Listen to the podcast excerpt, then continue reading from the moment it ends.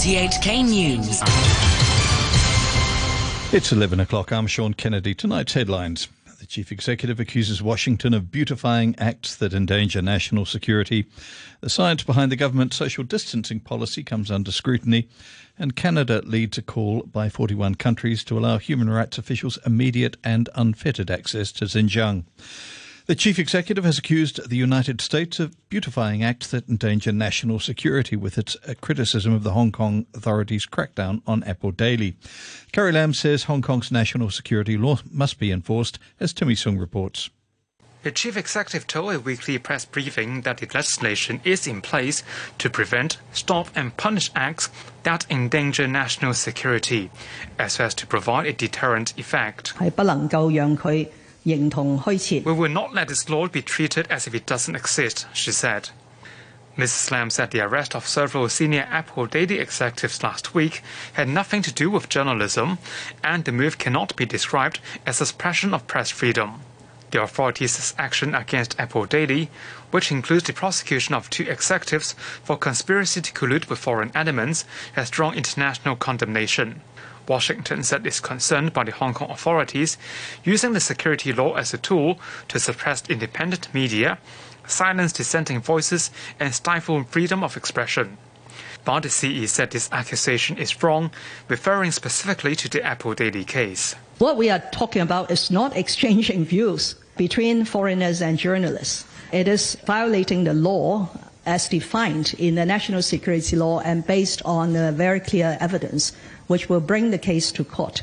So uh, don't try to underplay the significance of bridging the national security law, and don't try to beautify these acts of endangering national security. All those accusations made by the U.S. government, I'm afraid, are wrong. With Apple Daily's assets frozen as part of the national security probe, it has told its staff that the newspaper will fold by the weekend unless its money is released. Mrs. Lam says Security Secretary John Lee will act in accordance with the law when he processes an application from the paper to unfreeze the assets, and the employees' interests will also be protected if they are affected. Police have arrested a 40 year old man for allegedly uttering seditious words after they received a report that a Liberate Hong Kong flag was hung on the laundry rack outside his Mongkok flat. Francis It reports. Officers said they received a report from a passerby yesterday afternoon and arrived at the flat on 5th Street in the evening to arrest a man. They subsequently removed the flag, which showed the slogan both in Chinese and English. The man was being investigated by the Mongkok District Crime Squad. The crime of uttering seditious words is part of a rarely used colonial era law which can see first time offenders jailed for up to two years and fined $5,000. Prosecutors have used the law to charge people power activist Tam Tak Chi, accusing him of chanting seditious slogans that incited hatred and contempt of the Hong Kong government. The chief executive has reiterated that there's no exact science behind the government's decision to keep in place a ban on public gatherings of more than four people under newly eased social distancing rules. That's despite new rules allowing up to 180 people to dine in banquets indoors. Richard Pyne has more. Carrie Lam announced the new rules on Monday and battered away allegations that the administration was trying to curb protests by maintaining the restrictions on outdoor public gatherings. She explained that infection risks were being taken into account and it was easier to implement the rules in confined spaces. But she was again asked about the matter before the Executive Council meeting. I have uh, made it very clear, and I have admitted that in determining social distancing measures, there is no exact science. It is a judgment based on several factors. The factors Lam listed included the epidemic situation, the nature of the activity that needs to be regulated, and society's need for that activity. Mrs. Lam said the authorities also have to consider risk factors associated with such activities, whether they're manageable, and if whoever is organising a type of activity has the ability to comply with requirements imposed on that activity under social distancing measures. The EU is investigating Google over its domination of the online advertising market. Regulators are probing whether Google favours its own display ads in a way that violates competition rules. About 16% or 23 billion US dollars of Google's advertising revenue comes from the advertising technology that it shares with other companies. You're tuned to RTHK. The time is five minutes past 11. Canada has led a call by 41 countries to allow the UN Human Rights Chief immediate and unfettered access to the Xinjiang region of China. They told the UN Human Rights Council they want to investigate reports of the arbitrary detention and degrading treatment of more than a million people in Xinjiang, which is mainly populated by Muslim Uyghurs. The joint statement was read out by the Canadian ambassador to the UN, Leslie Norton. We urge China to allow immediate, meaningful, and unfettered access to Xinjiang for independent observers, including the High Commissioner, and to urgently implement the Committee on the Elimination of Racial Discrimination's eight recommendations related to Xinjiang, including by ending the arbitrary detention of Uyghurs and members of other Muslim minorities. Back locally and back to one of our top stories. As Carrie Lam ended her briefing this morning, an Apple Daily reporter shouted what would have probably been his final questions to the chief executive. But there was no reply for the journalist, whose outlet is likely to shut down by the weekend. Timmy Sung reports. With its assets frozen as part of a national security investigation, Apple Daily has already stopped some services and has warned the whole operation could close down by Saturday. A veteran political correspondent from the paper was still at the CE's press conference though, but he wasn't picked to ask a question. You said the national security law won't affect press freedom, but me and many of my colleagues will no longer be able to cover the news anymore. He shouted out at the end of the briefing. Can you respond? he asked. But Mrs. Lam ignored him and headed straight for the exit.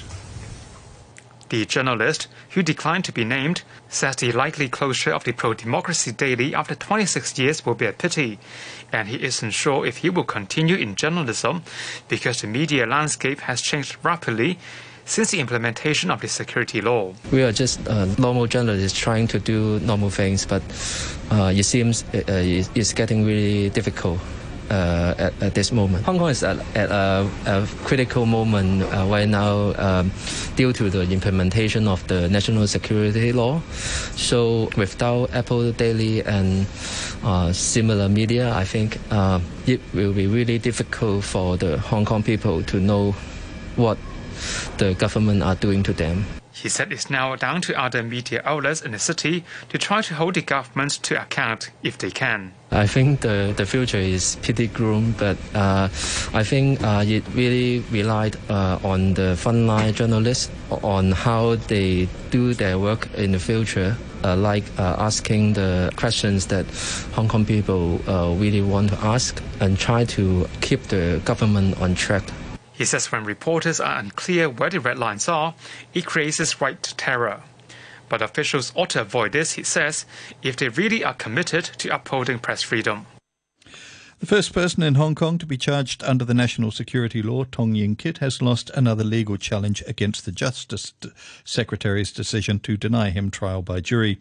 The Court of Appeal decision to uphold a lower court's ruling comes one day before his trial is set to begin. Jimmy Choi with that story.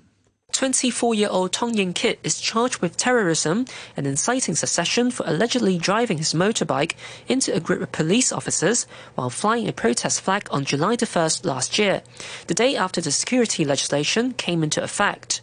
Tong is also facing an alternative charge to that of terrorism, causing grievous bodily harm by dangerous driving. In refusing him a trial by jury, the Secretary for Justice has cited the personal safety of jurors and family members under Article 46, Section 1 of the National Security Law. Mr. Tong's application for a judicial review against the decision was thrown out last month by High Court Judge Alex Lee, who said he agreed with prosecutors that an indictment does not give defendants in Hong Kong the general or constitutional right to a jury trial. In appealing that decision, Mr. Tong's lawyer, senior counsel Philip Dykes, argued that the court had erred in ruling that there was no constitutional right to a jury trial at the High Court, pointing to principles in place before the enactment of the national security law. Mr. Dykes also argued that the court had mistakenly ruled that the Department of Justice's decision to invoke Article 46, Section 1 of the National Security Law was a prosecutorial decision protected from interference under the Basic Law. He submitted that ordinary procedural justice demands that the secretary hear from the defendant before she makes the decision. But in his judgment, Justice Jeremy Poon upheld the lower court's reasoning and the decision to issue a non-trial jury certificate under the national security law is not open to a conventional judicial review challenge. He said the decision was only amenable to challenges on the limited grounds of dishonesty, bad faith, and exceptional circumstances, which the applicant had failed to satisfy. Justice Johnson Lam, meanwhile, held that if there were a conflict between the national security law and the criminal procedure ordinance, the security law shall prevail. Another of the 47 people facing a subversion charge over the pro democracy camp's Legco primaries last year has been granted bail. Owen Chow was the 12th person in the group freed on bail, as Maggie Ho reports. The 24 year old was released on a cash bail of $50,000 and a surety of another $50,000 by the High Court. Justice Esther Toh ordered the national security suspect to surrender all his travel documents and not to leave Hong Kong. He has to report to the police every evening, observe an overnight curfew, and can't contact any prosecution witnesses. The judge also told Mr. Chow not to make any speeches or take part in any behavior that could be seen as endangering national security. She barred him from participating in any elections or contacting foreign officials, conditions that were also imposed on others granted bail in the case. Tourism sector lawmaker Yiu Si Wing says the government should compensate quarantine hotels for their losses caused by a change in quarantine rules that are expected to take effect next month. Wendy Wong reports. Arrivals from overseas who are fully vaccinated will soon only be required to undergo seven days of quarantine, down from 14 days, as long as they also test positive for antibodies against COVID 19. The government has appealed to quarantine hotels to offer flexibility to travelers and let them leave early without a penalty. But speaking on an RTHK program, Mr. Yiu said the government should offer subsidies to hotels which will be affected by the new arrangement. The hotels would suffer losses as the customers suddenly leave seven days early. They can't take new walk-in customers to fill the gap as they are designated for quarantine purposes, he said. The lawmaker also said Hong Kong might need additional quarantine hotels as more people could come here given the relaxation in rules. He said more than 30 quarantine hotels are already heavily booked for July. Overseas, and Myanmar's military government says it's killed four opposition fighters and arrested eight others in a clash in the city of Mandalay. It said its troops were met with small arms fires and grenades when they raided a boarding school used by a group opposed to military rule. The BBC's Rebecca Henschke has this. There is a troop build up now in the city after this a gunfight that took place in the early hours of the morning in Mandalay. More troops are coming into the city. We are hearing sporadic gunfire. A short while ago, we're also hearing a report of a, a bomb at a local police station that may be linked to the People's Defence Force. The People's Defence Force, this group of civilian militias who are fighting against the military coup, and we're hearing from civilians on the ground there that they're fearing very frightened. Sports and in football, England will be without Chelsea duo Mason Mount and Ben Chilwell in their final Euro 2020 Group D match against the Czech Republic later tonight, after the pair were forced to isolate following exposure to club teammate and Scotland star Billy Gilmour. Mount and Chilwell will be in isolation till next Monday, and they could also miss England's last 16 tie, depending on who the three Lions play. The BBC's John Murray looks ahead to tonight's matches featuring England and Scotland. The scenario is clear enough for the two home nations in Group D. Now that England's qualification has been confirmed, they will finish top of the group and stay at Wembley for the last 16 match if they beat the current leaders, the Czech Republic.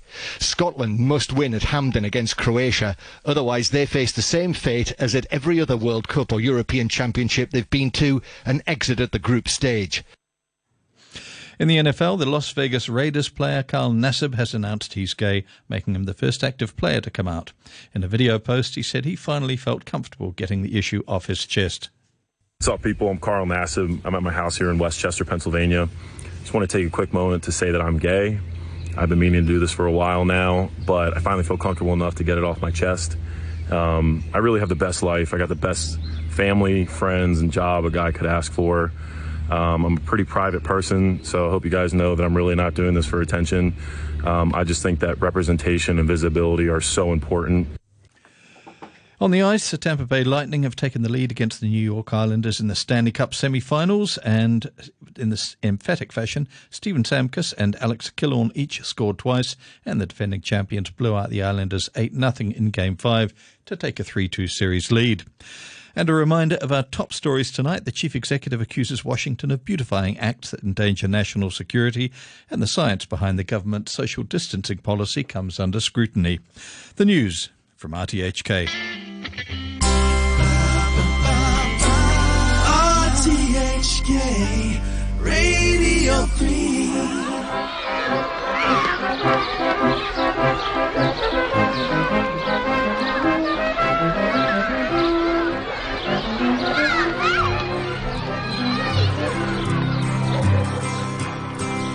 He painted Salford, smoky tops on cardboard boxes from the shop and parts of Ancoats where I used to play.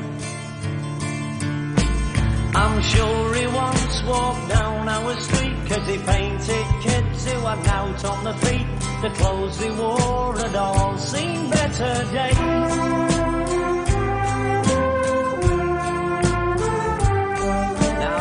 art no room, the walls are full. But Lowry didn't care much anyway. They said he just paints cats and dogs and matchstalk men in boots and. And Lowry said that's just the way they'll stay. And he painted matchstalk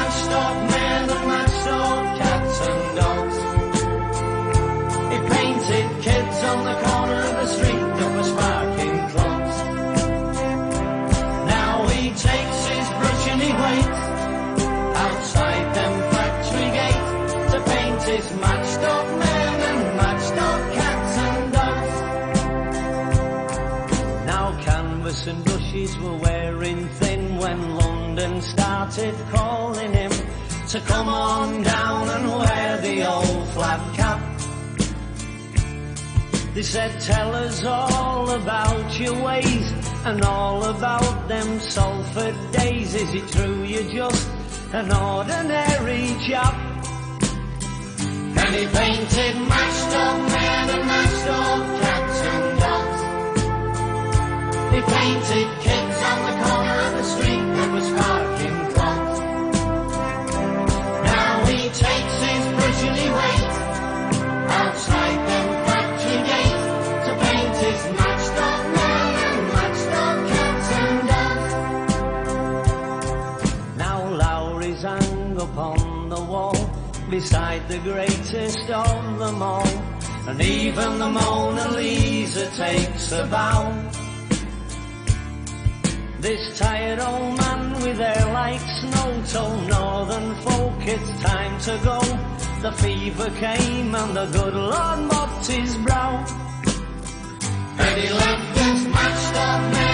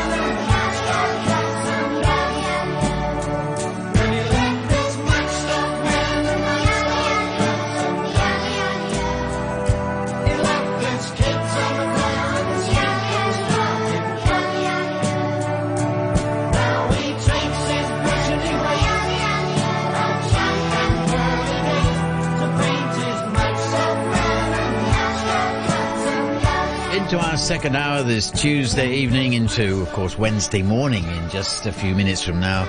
Peter King with you, looking after you. If you want a song, by the way, it's Radio Pete at Gmail. We started off with Brian and Michael. They had a hit with this one back in the 70s. It was a tribute to the painter L.S. Lowry, of course.